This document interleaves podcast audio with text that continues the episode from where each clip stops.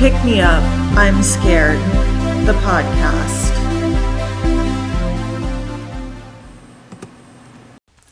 I'm your host, Madeline. And I'm your co host, Kenna. Okay, Kenna, today we have kind of a heavy episode. Ooh. So, um, we were in high school when 9 11 happened. Yes. And what do you remember being the biggest difference, like in society on the whole, after 9 11? Um, you could not go uh, to the airport just to shop. um, it was like, oh my gosh, it was like, yeah, a big, there was, okay, patriotism was way more of a thing after that. Uh, like, everyone was just like so paranoid. Um, like, ugh, George Bush era. Yeah, my aunt told me that she thought the terrorists were going to bomb Fashion Fair Mall in Fresno, California. Oh my gosh, you heard all these rumors. Like, I'm from a small town in Colorado, and someone was like, they're going to bomb the Royal Gorge Bridge. I'm like, they are not. also, like, I remember being doing this as a report in my high school, being like, this, you know, because they're like, we need to invade Iraq because they did 9 11. I'm like, they did not do 9 11. That is a completely separate thing. And like, did the whole, you know, did the whole, like, th- you know, project, and everyone's like, um, yeah, but still, we should um do that. Um, it was, gosh, it was a weird time, right? yeah, before definitely people were not as worried about it was like the Matrix.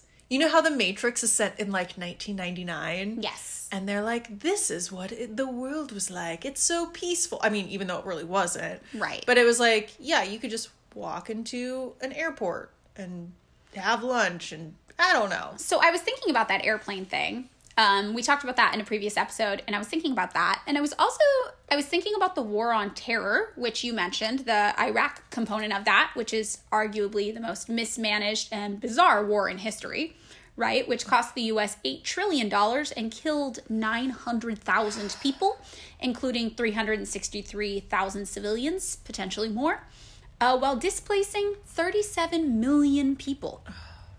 And I was thinking about um, the hate crimes that a lot of immigrants and people of color in the US endured Yeah. after 9 11. It was like really terrible. Like you just would hear people on TV saying like the wackest shit. Yeah, and I was thinking um, about ICE, Immigration and Customs Enforcement, which of course didn't exist before 9 11. Oh yeah, after 9/11 was uh Homeland Security. That did not exist before. Yes, so you remember ICE being founded. I remember ICE being founded. And yeah, after 9 11, the US basically wanted to be seen as having a swift and violent response to terrorism. And, uh, you know, it was already kind of a problem because terrorism isn't like a specific place you can go to and like have a talk or launch an airstrike on it, right? Yeah. Um side note, I watched that McMillions documentary about the um you know the McDonald's Monopoly game that was huge when we were kids. Apparently it was a scam. Yes, And- I watched this too. And the re and um basically there were all these FBI agents looking at it and the reason why it didn't become a thing is because during like the tail end of it 9/11 happened. So ev- all the like FBI investigations went to terrorism after that. And I was like, "Oh, that's so curious because they were like, yeah, we used to be focused on like white collar c- crime and like financial fraud and stuff like that. And then we were all just moved to terrorism. And i was like how interesting that um that would be a precursor to like the 2008 crash. Right. um where i'm like so everyone's just focused on this like one thing that doesn't do like that you know like they're not focused on stuff that would actually like help the economy. I'm using air quotes but you cannot see me. Um when i yeah there's just like a bu- oh my god. It's like i it's coming back to me because at the time i was like really like nerdy like researching all about like this shit is so fucked up like all the like all, all the stuff the fbi is doing they're like trying to like you know they're you know and being in a small town in colorado people are just like what are you talking about we love g-dub Yeah, I remember this experience too because we used to go protest protest the uh, Iraq War all the time. Me and my friends, we'd go out to all the protests and we'd get in fights with people. There were counter protesters who loved the Iraq war, and it was a whole mess. And um, I definitely remember when ICE was founded, all of us were like, that doesn't sound like it's going to be good. And uh, spoiler alert, it did not turn out to be good. So I wanted to do this episode about ICE specifically. Oh. because we lived in an era before ICE. And I feel like lots of people think it's so entrenched in our current um, like government system that it could never be removed. And I also feel like in 2018 there was a big push where the abolish ICE movement was picking up steam. But then it kind of um, has moved away from the public eye. And yet, I think we still do need to abolish ICE. So, Yes. I wanted to talk about that. But of course, you can't talk about ICE without talking about 9 11 because they're so uh, interconnected, right? So, you know, we had this this war on terrorism that was happening and you know there's no diplomat representing terrorism terrorism is a really broad term without a concrete meaning so the US had to enact all of these policies and procedures really really quickly after 9/11 to make it look like we were having a decisive reaction to whomever had wronged us. And as shortly as September 16th, 2001, just five days after the 9 11 attacks, then President George W. Bush was already referencing a war on terrorism in public speeches to the US. So you kind of touched on this when you were talking about um, like the Iraq war and different components of the war on terrorism, which really is a broad term to describe like a lot of smaller military action, uh, but smaller also in air quotes because smaller ended up being you know 20 year militaristic endeavors that spent a lot of money and killed a lot of people and displaced a lot of people. So I wanted to start talking about ICE by talking kind of um, about 9 11. And out of the 19 men who hijacked airplanes on September 11th, uh, 15 were from Saudi Arabia, two were from the United Arab Emirates, and one was from Lebanon, and one was from Egypt originally, but had moved to Germany long before the attacks, where he met two of the other 9 11 pilots who had also moved to Germany. Uh, they were actually known as the Hamburg Cell. So we're looking at four to five different countries minimum kind of involved if you wanted to instead. Um, take a look at the nationalities of the people who did this, right? So you've got oh, kind of where they're born. You got this whole Germany thing going into effect. And you got Saudi Arabia, which was the country with the most recruits, but they officially condemned the attack, saying they had nothing to do with them as a nation. And then you got George W. Bush kind of standing there at a podium going, We're going to fight the terrorists. And you're like, Okay, how? You know? And and this was kind of the political climate when we were in high school when this happened. Mm-hmm. So, who to attack in order to assert the US dominance in the wake of this tragedy? By late September 2001, uh, Bush had declared that, quote, our enemy is a radical network of terrorists and every government that supports them. Uh, and that's pretty vague, right? I remember acutely it didn't make sense to a whole lot of people, myself included, when he said that. You're like, well, what? Who, though? Give mm-hmm. me something specific. And even Richard B. Myers, chairman of the Joint Chiefs of Staff, thought that this was too broad and bizarre of a war to even wage. He critiqued it. He's like, "What are I don't understand what this is. It's kind of like the war on drugs. What does that mean?" Yeah. And in the end, the focus fell on countries who the US believed to be associated in any way with oh my god, I'm going to say it the way George W. Bush says it because that's what I heard on the news all the time. Al Qaeda, Al Qaeda, I believe is the correct pronunciation. Oh yeah, but you always heard it by Al Qaeda, G Dub, yeah, G W, W as we called him. Yeah, yes. he'd be like Al Qaeda. So unfortunately, uh, I have probably internalized a lot of that, and will probably also be saying Al Qaeda a lot, and so, I am sorry. Yeah, I apologize uh, as well. Yes. Um. So, but this is the group that had taken credit for the attacks, and the first country that the U.S. decided um, was associated with Al Qaeda was Afghanistan.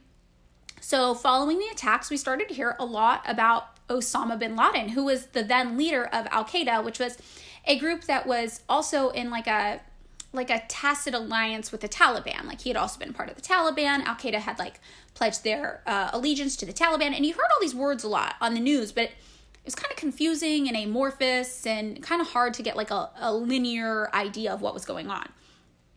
He was just kind of like uh, I remember thinking of him as like this malevolent, evil entity in the sky to justify whatever egregious war crimes the US went forward and committed after 9 11. Yes, he, it was like if you had a real life supervillain. Yes, he was our supervillain, and anything bad that the United States did in another country, you'd be like, well, Osama bin Laden, though. Exactly. Yeah, it it's so wild to think about now, like just how ubiquitous like that was. Yeah, the fear of Osama bin Laden. Yeah. And the history of Osama bin Laden is actually really interesting. Do you know much about the CIA Osama bin Laden thing? I I did in high school. I was like, all this stuff. I'm like the meme with the guy from It's Always Sunny in Philadelphia with like the strings and but it's it's been many years. Okay, well, I'll give you a refresher because I refreshed myself today. Uh, okay, so in 1986, we had CIA chief uh, William Casey. He was in deep with the Cold War against the Soviet Union, and he had convinced U.S. Congress to provide guerrilla fighters in Islamic countries with American anti aircraft missiles so that they could shoot down Soviet planes. And also, uh, he thought we could provide these guerrilla fighters with U.S. advisors to train them on how to use the equipment. So Congress liked this, and then uh, the CIA, Britain's MI6, and the ISI, which is Pakistan's Inter Services Intelligence Agency, agreed on a joint plan to launch guerrilla attacks into the Soviet Socialist republics of Tajikistan and Uzbekistan, where Soviet troops in Afghanistan received their supplies. So, an ISI leader named Gulbuddin Hekmatyar was in charge of this plan, which officially launched in March of 1987 when small teams attacked uh, villages in Tajikistan from Afghanistan. CIA Chief Casey thought that these attacks went super well, so he made a trip to Pakistan and then subsequently crossed into Afghanistan to review these fighters in person. Given the success of the mission, Casey also committed CIA support to a long standing ISI initiative to recruit Muslim fighters from around the world to come to Pakistan and fight with the Afghan guerrilla fighters, which the ISI had been doing since 1982. While the ISI's goal was to center Islamic unity in Pakistan, the US's goal was to demonstrate that the entire Muslim world was fighting against the Soviet Union alongside Afghanistan and the United States basically the US wanted to show that everyone like hated communism or whatever. Mm-hmm.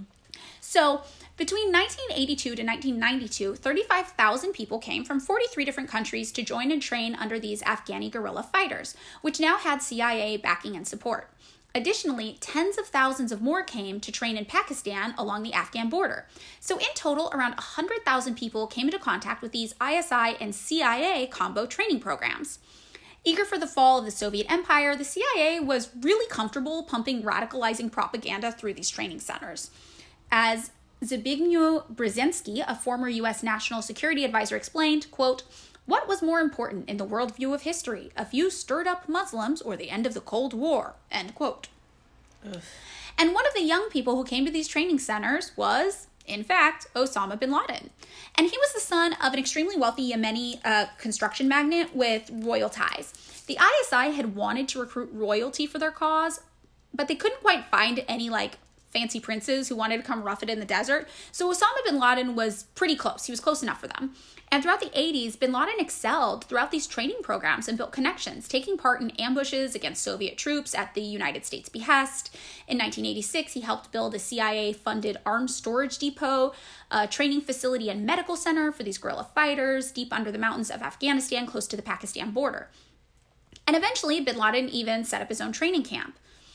He uh, became disillusioned with the US, though, due to their role in the Gulf War in the 90s. After Iraq invaded Kuwait, bin Laden petitioned the royal family to make their own defense force from Afghan war veterans. Remember, he came from a pretty high up family that had royal connections. However, instead, the royal family invited 540,000 US troops to come assist. Bin Laden criticized this action, thinking it was better to have Muslim fighters in the region. In 1992, he left and headed for Sudan to support the Islamic Revolution there already underway. However, disgusted by the American victory over Iraq and the Arab rulers who allowed the Americans to maintain a military presence in the Gulf, he criticized the Saudi royal family persistently, and so aggressively, in fact, that they revoked his citizenship in 1994, which is a pretty uncommon thing for them to do. So in August 1996, bin Laden issued his first declaration of jihad against the Americans who were occupying Saudi Arabia.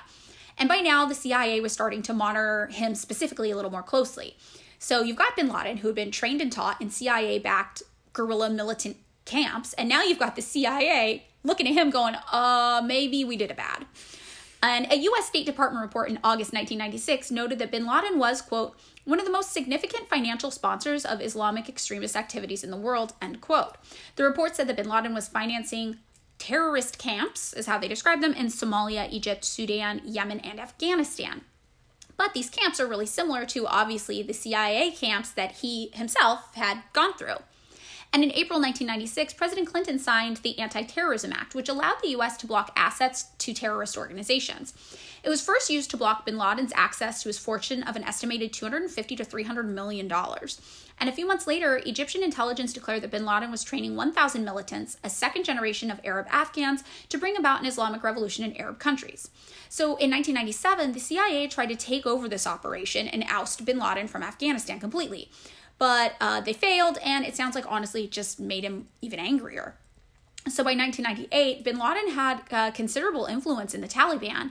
And on February 23, 1998, all of the groups associated with Al Qaeda, a group led by bin Laden, which pledged its allegiance to the Taliban in the 90s, um, and the Taliban's kind of been like, oh, we're not really acknowledging this allegiance, especially in current day, issued a manifesto stating, quote, for more than seven years, the U.S. has been occupying the lands of Islam in the holiest of places, the Arabian Peninsula, plundering its riches, dictating to its rulers, humiliating its people, terrorizing its neighbors, and turning its bases in the peninsula into a spearhead through which to fight the neighboring Muslim people. The ruling to kill all Americans and their allies, civilians and military, is an individual duty for every Muslim who can do it in any country in which it's possible to. And this was the scene that was set for the 9 11 attacks on the World Trade Towers here in US, which killed approximately 3,000 people and for which he took credit.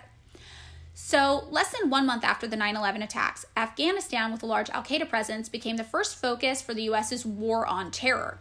And the United States invaded Afghanistan in order to find Osama bin Laden.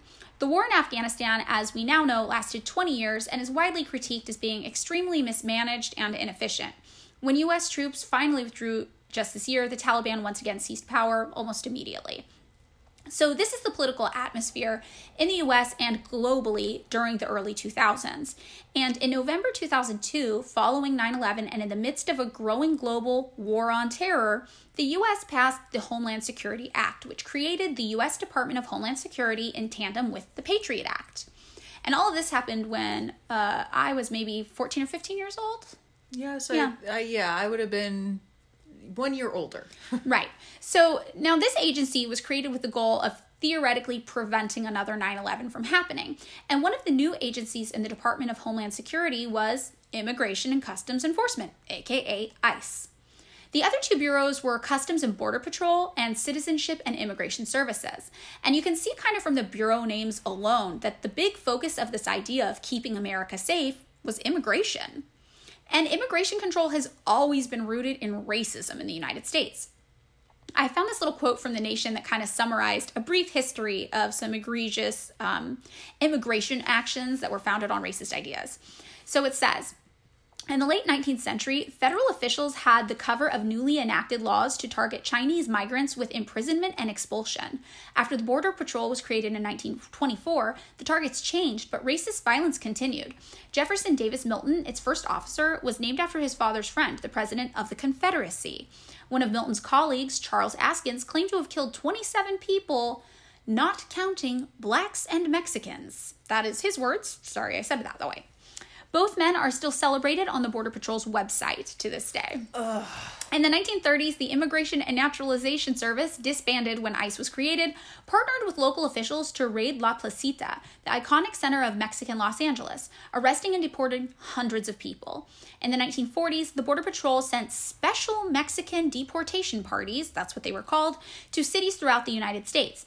And in the 1950s, the agency launched, and I'm sorry I have to say this because it does include a slur, Operation Wetback was the name of this, a notoriously racist deportation initiative. The list goes on.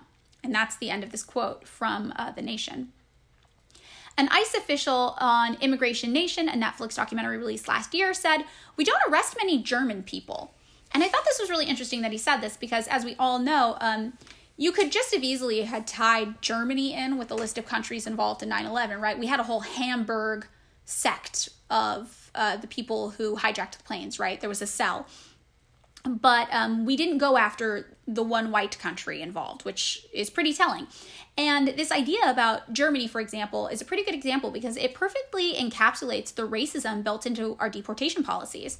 From 2017 to 2019, for example, there were 26,000 German immigrants violating their visas, and ICE deported less than 1% of them. Why am I not surprised? Exactly. The, the role of anti immigrant xenophobia and racism in immigration control has always reflected the cultural fear of other that's biggest in the American zeitgeist at whatever moment we're in. And it shifts. Following 9 11, the US doubled down on its xenophobia and fear of other against all immigrants, but especially against Muslim people. And it is hard to explain if you didn't grow up like conscious during this time period in the US, but the streets here in the United States were a veritable war zone for anyone who looked vaguely Middle Eastern in any capacity. The FBI reported that the number of anti Muslim hate crimes rose from 28 in 2000 to 481 in 2001. And that's a 17 fold increase. And that's just what was reported. Um, what's wild is that, like, literally on the news, like, you would see mainstream people being like, we need to have internment camps like they did for the Japanese during World War II. Like I swear that was like on Fox News. Like people were like talking about that type of stuff. Like out I in the actually open. remember that too. Yeah. Yeah. yeah. Um so uh, I'm going to get into some details not because uh, I want to be egregious, but just because I want to explain just how horrifying the conditions were for um, immigrants and Muslim people eh, living in the United States after this. It was really bad.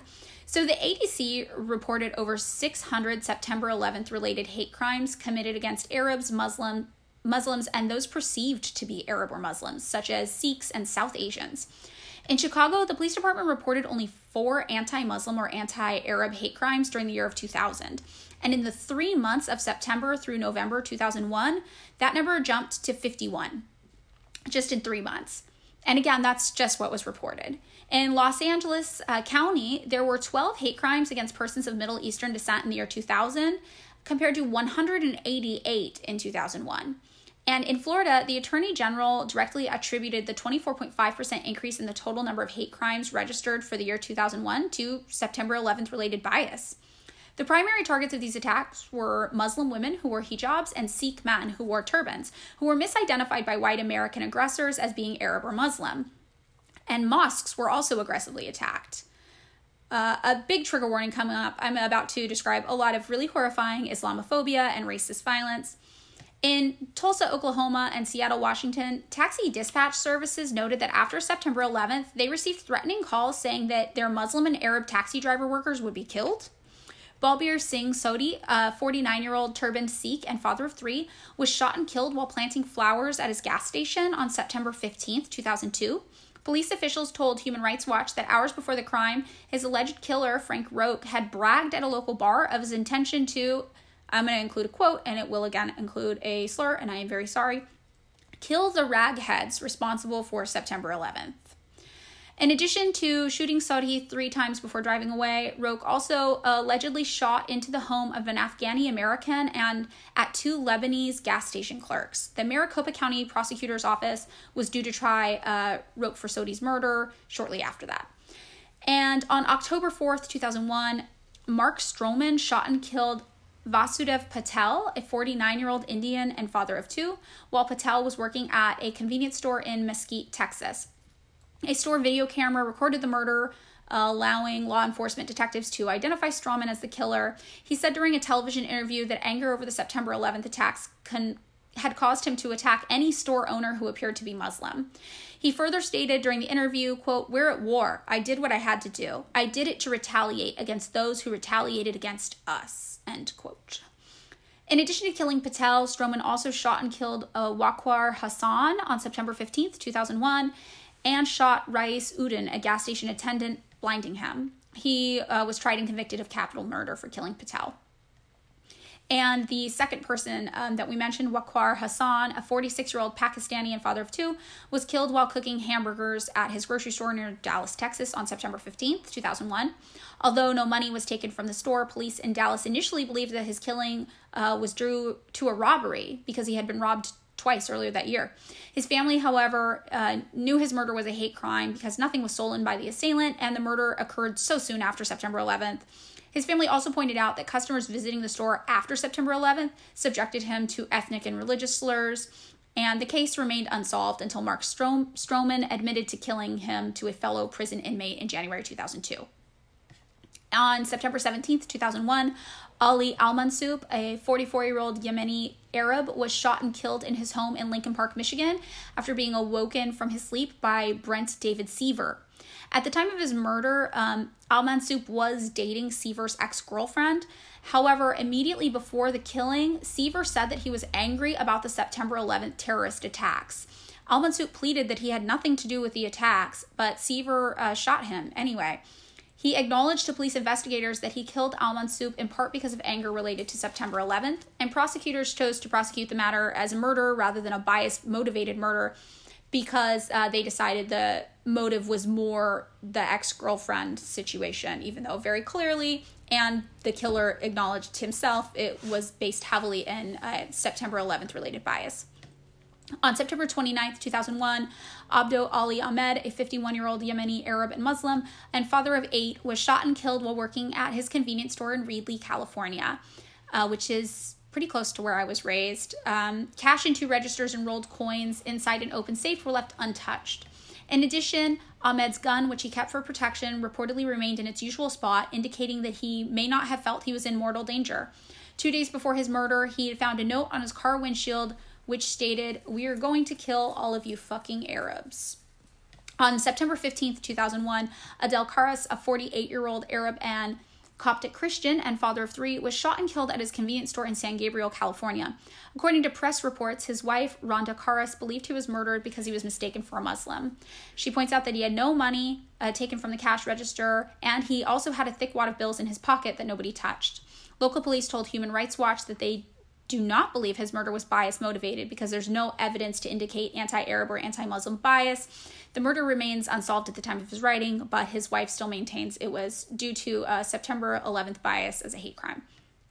And Ali W. Ali, a 66 year old Somali Muslim, died nine days after being punched in the head while standing at a bus stop in Minneapolis, Minnesota on October 15, 2002. According to press reports, the only known witness to the attack saw the assailant walk up to Ali, punch him, stand over him, and then walk away. His son and Somali community members attribute the uh, ang- attack and anger against Ali to a front page local newspaper article that had appeared two days before the attack, which said that Somalis in Minneapolis had given money to a Somali ter- terrorist group with links to Osama bin Laden. After originally finding that Ali had died of natural causes, the Hennepin County Medical Examiner's Office on January 8, 2002, instead ruled Ali's death a homicide. And his family members regard his murder as a hate crime. So, obviously, um, these are just some of the stories. There was also a number of horrifying assaults that occurred and again, I don't want to be gratuitous, but I think it's really important to remember these stories to really understand what these ideas of xenophobia and anti other and anti immigrant rhetoric um, do to people in their very real lives in their communities. So I'm going to read a few more of them. They're all awful. On September 30th, 2001, Swaran Kaur Bhullar, a Sikh woman, was attacked by two men who stabbed her in the head twice as her car was idling at a red light in San Diego. The men shouted at her, This is what you get for what you've done to us, and I'm going to slash your throat before attacking her. As another car approached the traffic light, the men sped off. Uh, she survived, but she says she definitely would have been killed if the other car had not appeared. On September 12, 2001, Faiza Ejaz, a Pakistani woman, was standing outside a mall in Huntington, New York, waiting for her husband to pick her up from work. And according to press reports, Adam Lang, a 76 year old man sitting in his car outside the mall, allegedly put his car in drive and started driving towards her. She was able to avoid the car by jumping out of the way and running into the mall. Then he jumped out of his car and screamed at her that he was, quote, doing this for my country and was going to kill her. On June 18, 2002, FK, an American Muslim who wears a hijab, was allegedly uh, assaulted by a woman in a drugstore near Houston, Texas. Before assaulting FK, the woman told her that she had learned about, quote, you people over the last 10 months and doesn't trust a single damn one of you. Before FK could get away from the woman, she slammed FK to the floor, began pulling at her headscarf, and it ended up choking her. Uh, FK told the woman she could not breathe, but the woman kept pulling at the headscarf. FK then pulled off her own headscarf in violation of her religious obligations in a desperate effort to alleviate the choking.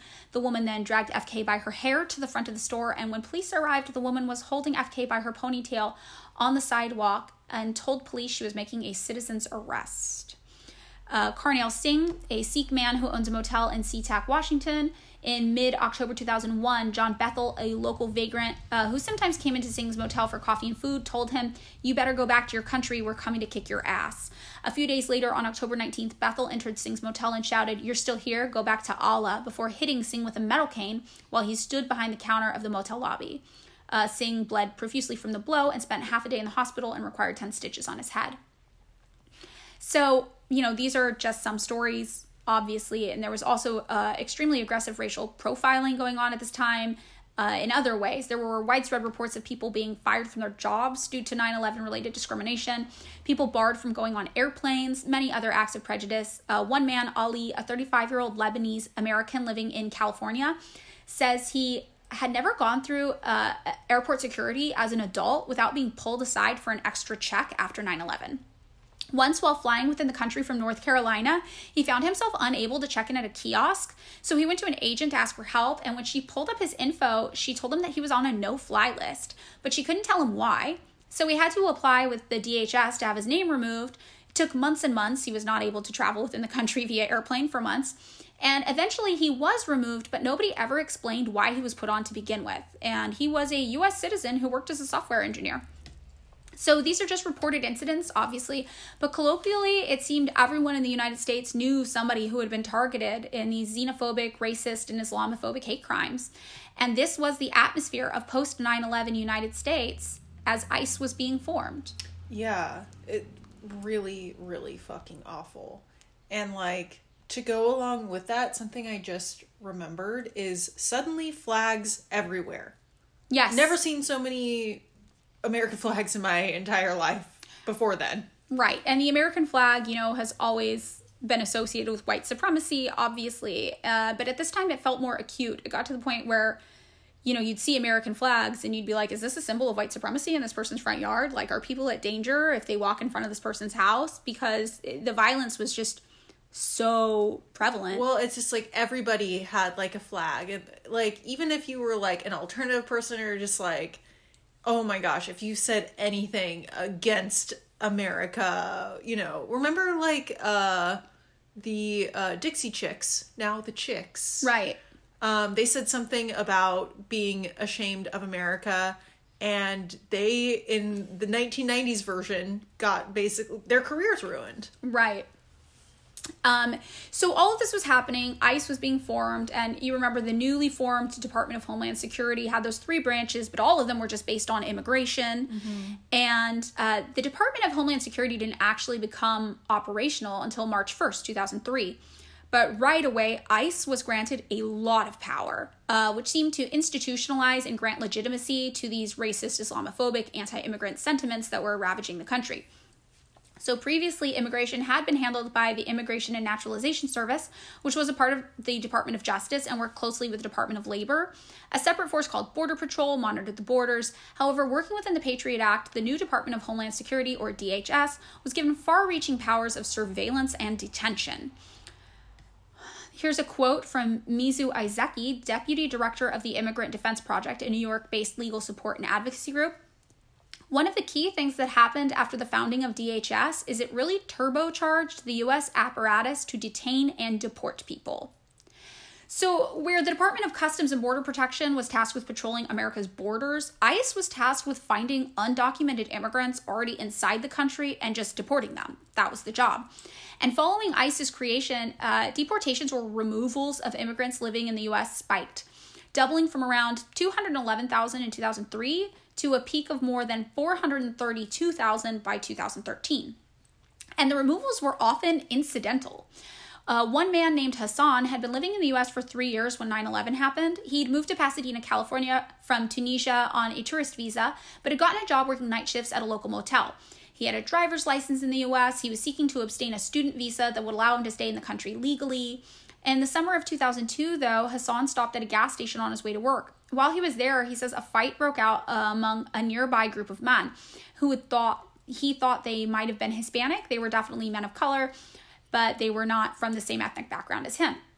The police arrived and arrested everyone there, including him, even though he had nothing to do with the fight, and he suspects he was picked up just because of the color of his skin. It was similar to the other men's. And after checking his papers, the police brought Hassan to a detention center, and with the, within days, he was deported to Tunisia, where he still lives as of 2018. Uh, he says, I later found out that my Lebanese boss, who owned a few small businesses in the area, was deported as well. The events of 9 11 did not help.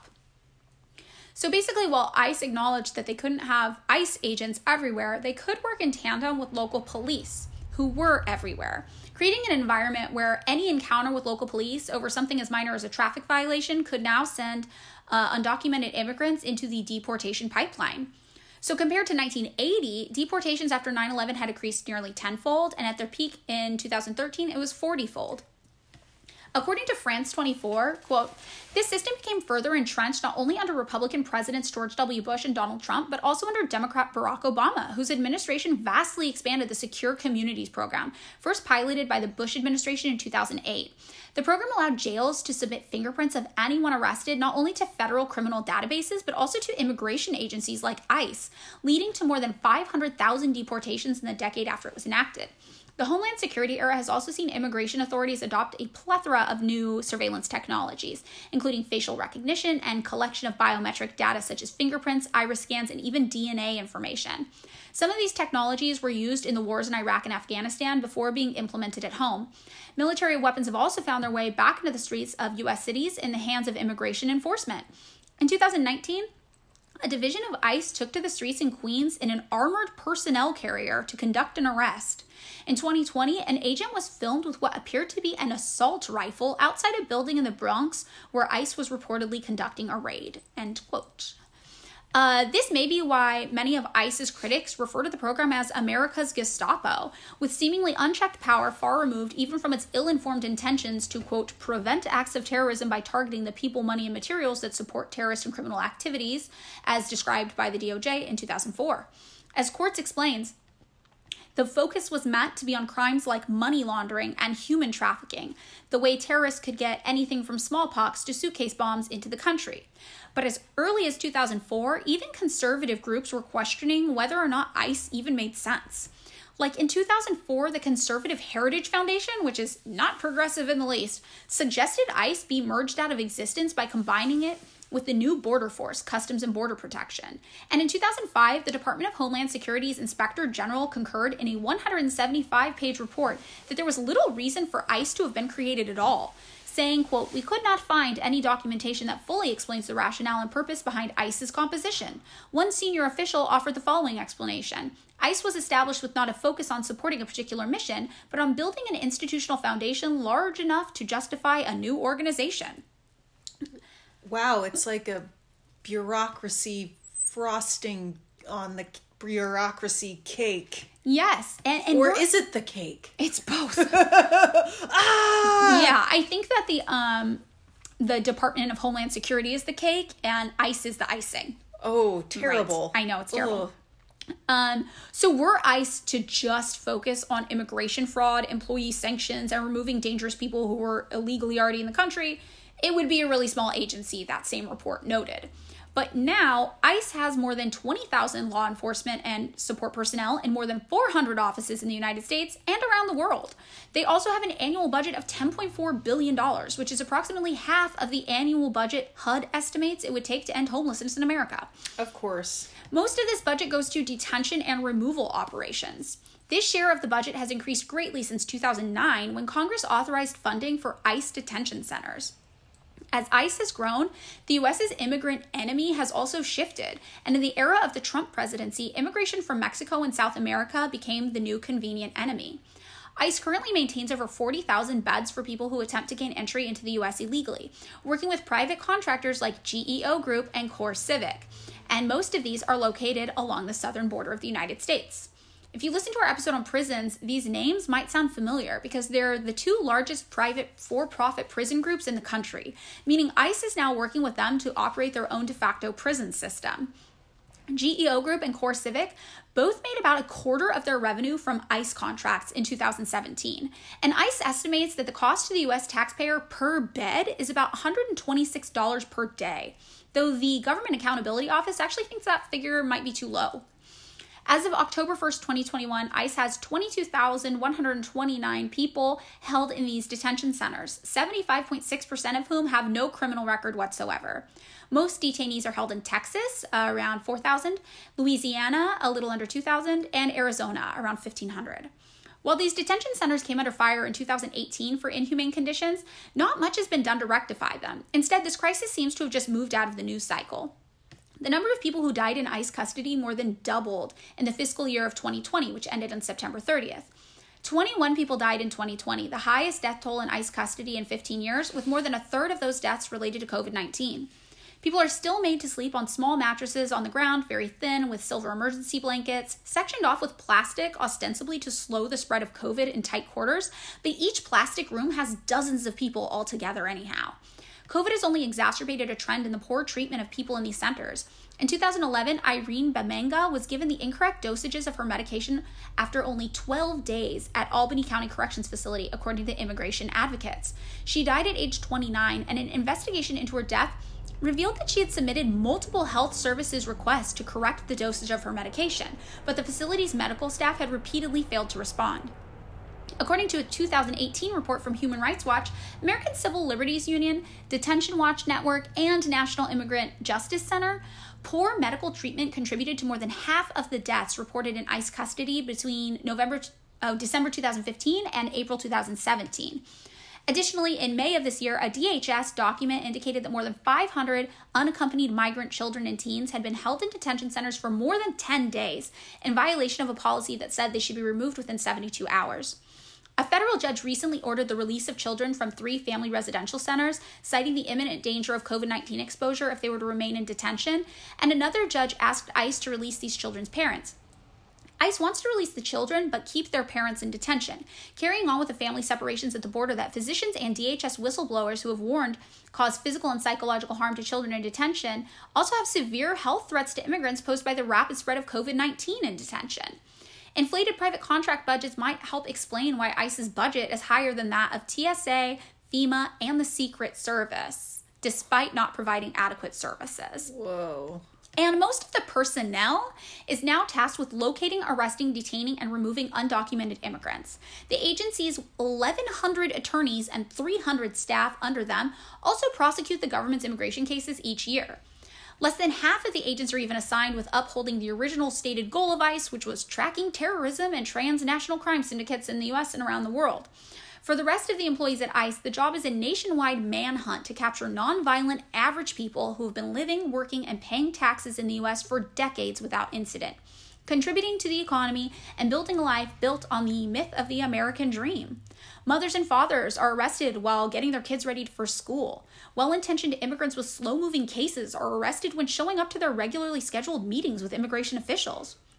One woman, Rosa, survived a xenophobic anti immigrant domestic terrorism attack when a white man opened fire in an El Paso Walmart in 2019, trying to kill brown people. She survived only to be deported after being arrested in a routine traffic stop for a broken tail light. In 2019, in Mississippi, ICE officials arrested 680 people in the largest worksite raid ever in a single state. Children were left at school with nobody to pick them up and no clue what happened to their parents. In 2020, a tourist was shot in the face by an ICE agent while visiting his mother at her Brooklyn home. Several HSI agents who deal with ICE's original mission of terrorism, weapons, and crime syndicates complain that the agency's high profile anti immigration work has made their jobs impossible, reporting that ICE's reputation is so bad that local law enforcement won't cooperate with them at all. And you know it has to be bad if the cops won't work with them, right? Oh, God. If it's too bad for the cops, like, wow. Uh, state and local law officials are frustrated. People in ICE are frustrated, and other federal agencies are frustrated because of the obsession with immigration enforcement, and particularly the expansion of efforts targeting non criminal unauthorized immigrants, says John Cohen, a former acting undersecretary of DHS who has over 30 years of experience in law enforcement and homeland security. While the Biden administration has made a point to say that things are changing and that they are only targeting people arrested and convicted of serious crimes, the increased budget and behavior of ICE officials this year has not reflected this. Some people in the DHS have noted that ICE officials have gone rogue and continue to operate just as they did under the Trump administration and before, deporting people as often as they please anytime they come into contact with someone, which is all too possible given the far reach the agency has. And this increased focus on immigration does not, you guessed it, make us any safer, healthier, or happier in the US. Common anti immigrant sentiments claim that immigration increases crime and drug use and weakens the economy. However, time and time again, data shows that this is simply not the case. One study alone found that undocumented immigrants have substantially lower crime rates than native born citizens and legal immigrants across a range of felony offenses. Relative to undocumented immigrants, US born citizens are over two times more likely to be arrested for violent crimes, two and a half times more likely to be arrested for drug crimes, and over four times more likely to be arrested for property crimes. As for the economy, immigrants added $2 trillion to the US GDP in 2016 and over $450 billion to state, local, and federal taxes in 2018. In 2018, after immigrants spent billions of dollars on state and local and federal taxes, they were left with $1.2 trillion in spending power, which they used to purchase goods and services, stimulating local business economy uh, and activity, since we all know the backbone of the US economy is consumer spending. Proposed cuts to our legal immigration system would have devastating effects on our economy, decreasing the GDP by 2% over 20 years, shrinking growth by 12.5%, and cutting 4.6 million jobs. Rust Belt states in particular would be hit uh, very hard as they rely on immigration to stabilize their population and revive economies. This includes undocumented immigrants, who alone contribute roughly $11.74 billion a year in state and local taxes, including more than $7 billion in sales and excise taxes, $3.6 billion in property taxes, and $1.1 billion in personal income taxes. These billions of tax dollars fund our schools, hospitals, emergency services, highways, and other essential services. These revenues would increase by $2.18 billion annually if undocumented immigrants were given legal status as part of an immigration reform package. Additionally, Immigrants make enormous contributions to Social Security. If current legal immigration levels were cut by 50%, the Social Security Fund would lose $1.5 trillion in revenue over just the next 75 years. Economists tend to agree that free immigration is good for the economy. Yet in the US, relatively few citizens, just 21%, according to a 2018 poll, would welcome an open border immigration policy. And many economists find this perplexing. Since open borders make the most sense in terms of public safety and economic opportunity for a country, the only reason people seem to be hung up on this issue of immigration at all is because of a government and media backed propaganda machine, trying to convince us all that the other is the enemy. At the end of the day, ICE is a broken agency we didn't need to begin with, and no amount of reform is going to fix that.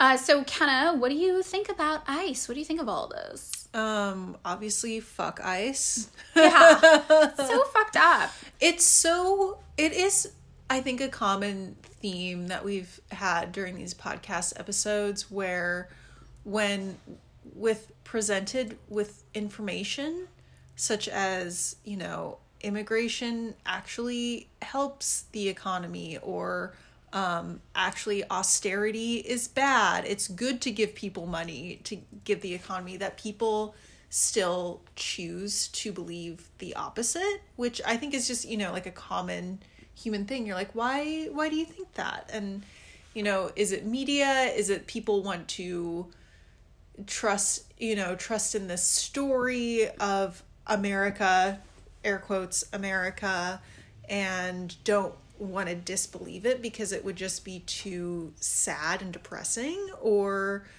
i i just wonder why when presented with these facts people still choose to believe things like oh we need ice or something like that I think the thing is that you have actual facts, right? Um, like the thing about how immigration actually helps your economy. Um, like that's a thing most economists agree on, and many economists are like, yeah, open borders realistically would probably be best for the country. But you have these facts, and they're presented alongside just um, like bad faith opinions that like no immigrants equal bad, as though they're both equal footing, like they're on equal footing as opinions about the effects of immigration. Yeah, it's gosh, it's like in in the news now they're like they're they treat something like that as if it's two sides of the same coin where they'd be like some people believe the earth is flat. Some scientists say the earth is round. Who like let's have a debate. It's like there is no debate. Right and I and it's like a false debate. Yeah, I think that's the same thing that happens with stuff like this. And I mean, it's pretty easy to see why, um, because it, people do benefit from making like the working class turn on each other and hate each other, right? Rather than rising up. It's the same thing kind of we saw after Bacon's Rebellion when we did the episode about prisons and how um, people in power got really afraid when they saw that white and black servants worked together during Bacon's Rebellion and burnt down the Capitol, you know? And then they were like, well, we got to set up some differences between them. We got to set up a, a different class to further divide them. And I, I don't want to be like a class reductionist. Like, I don't think everything comes down to class, obviously. But I do think people in power benefit from upholding ideas of racism and xenophobia and fear of the other in order to keep the working class divided, definitely. Um, it's easy for your boss to say, oh, well, wages are low because the immigrants are taking your jobs, rather than say, you know, wages are low because I'm deliberately underpaying you all so I can maximize the profit that goes into my pocket at the end of the quarter or whatever. Mm-hmm. That's a, a convenient lie for people in power to cling to, and people in power usually have the most access to the media. So it's in their best interest to repeat this as though there's two sides to this idea mm-hmm. about if immigration's good or bad for our country, when in reality, there's one side it's it's good for the country or it's neutral at worst and good at best and then you know the other side is a, a convenient lie that they can use as a scapegoat to avoid taking accountability for the ways in which they have ruined the economy the people in mm-hmm. power. Or they have criminalized drug use in a way that has catastrophic effects on especially low income communities but everybody. And i think like that's that's the myth and that's the benefit of the myth. The, the myth is that there's two sides to every story. The benefit of the myth is that by believing there could potentially be two sides it upholds the power of people in power Yeah, it, it. I agree with what you said. It's just like it's, it. It's to the benefit of the people who are in power, mainly those who have like you know money and Right. I think also like a thing that's interesting to me is how the enemy is always shifting, mm-hmm. right? And it's like okay, when ICE was created, the enemy was Islam. Islamophobia was everywhere and as like white Americans we were told Islam was going to ruin our lives, you know? And then you know, when Donald Trump became president, the enemy shifted. And it's like now the enemy is the immigrant from Mexico or South America. You know, these are the immigrants. They're coming to steal your jobs, they're going to ruin your lives. And the interesting thing to me is that because ICE is an agency that was founded on xenophobia and racism, it's so so easily able to change focus along with whatever convenient enemy the government now says we have. yeah, because it's never the immigrants from Western Europe. It's never the immigrants from Germany. Exactly. It's never that. It's always, you know, a heavily racialized other that, you know, is a threat to our way of life and sense of self and being. And it's just interesting how easily ICE is able to roll with those punches, you mm-hmm. know? How the shifting focus of which immigrant is the most evil changes or whatever. And ICE is like, yeah, yeah, yeah, we're doing that too. And it really goes to show it's because ICE is made up uh, of people working these jobs, you know, who have all this power and no one's really checking them. And they are just as influenced by the media and the zeitgeist of what's happening. And that affects their perceptions of who the real threat is, you know? And, and I think that's really interesting because in that way it's institutionalized, right? And it's reinforced by our institution and our government. But also it's just individual people who are also affected by their own racism and bigotry. And they have this power to actually ruin people's lives because of it. yeah. It's like very um, multifaceted the way that like the state and the individual reinforce each other in that fear of other. Mm-hmm. Yeah, and then I don't know. I just I I think too. It's like we never got rid of the Islamophobia. Obviously, like that's still here, right? Yeah. So it's just all all the things, all the people who aren't the white Americans, you know? And like ICE's real stated purpose seems to be trying to maintain the white purity of the United States. Yeah. I mean, there's there seems no other reason if they're not making us safer at all, Mm-hmm. and and even people within the government are like, this is a wasted, stupid agency. Like, Right. There seems to be one thing left that it's good for. Right, it's eugenics. It's Yeah. always eugenics. Preserving the, the white supremacy of the United States. It's a white supremacy institution and yeah, it's pretty gnarly. I, I just think it is interesting. I want to do this episode because uh, yeah, the idea of abolishing ICE has kind of disappeared from the forefront of people's minds recently. And I do think that it's important, you know. Uh, I saw somebody on Twitter a little while ago say, you know, ACAB includes ICE. Yes. Yes, and they're cops. They're cops. They're the you know, they're the only cops for whom racism is codified. I mean, they're not actually because the regular cops racism is a codified part of their job. I was going to say they're the only ones, but I'm like, no, the I- other police are based on a history of racism too. It's no different. It was it was it's it was funny to me when even the regular cops hate ICE. The I ICE know. cops. Yeah. That's bad. That's bad. And I do remember because LA, Los Angeles is a sanctuary city. Um, so we were one of the cities where we were like, yeah, our cops aren't working with ICE. We're not deporting people. And I remember during the Trump presidency, this was a huge point of contention, and part of the reason why Donald Trump hates Los Angeles and hates California so much because LA was like, no, we're not doing that, which is pretty wild because LAPD is notoriously racist and horrible, Oh, terrible. right? Like our mayor does not give a fuck about Yeah. people. uh, What is the meme? Google uh, LA uh, police gangs. Oh yeah, the LA Sheriff's Department gangs. Mm-hmm. Yeah, you know our our police are horrible. So yeah, it is interesting too. Like I wonder what that dynamic is, where even they can look at ICE and go, "Fuck that." yeah. Like I to me, they're one and the same. But it's very interesting. Do you have any other thoughts before we wrap up our episode on ICE?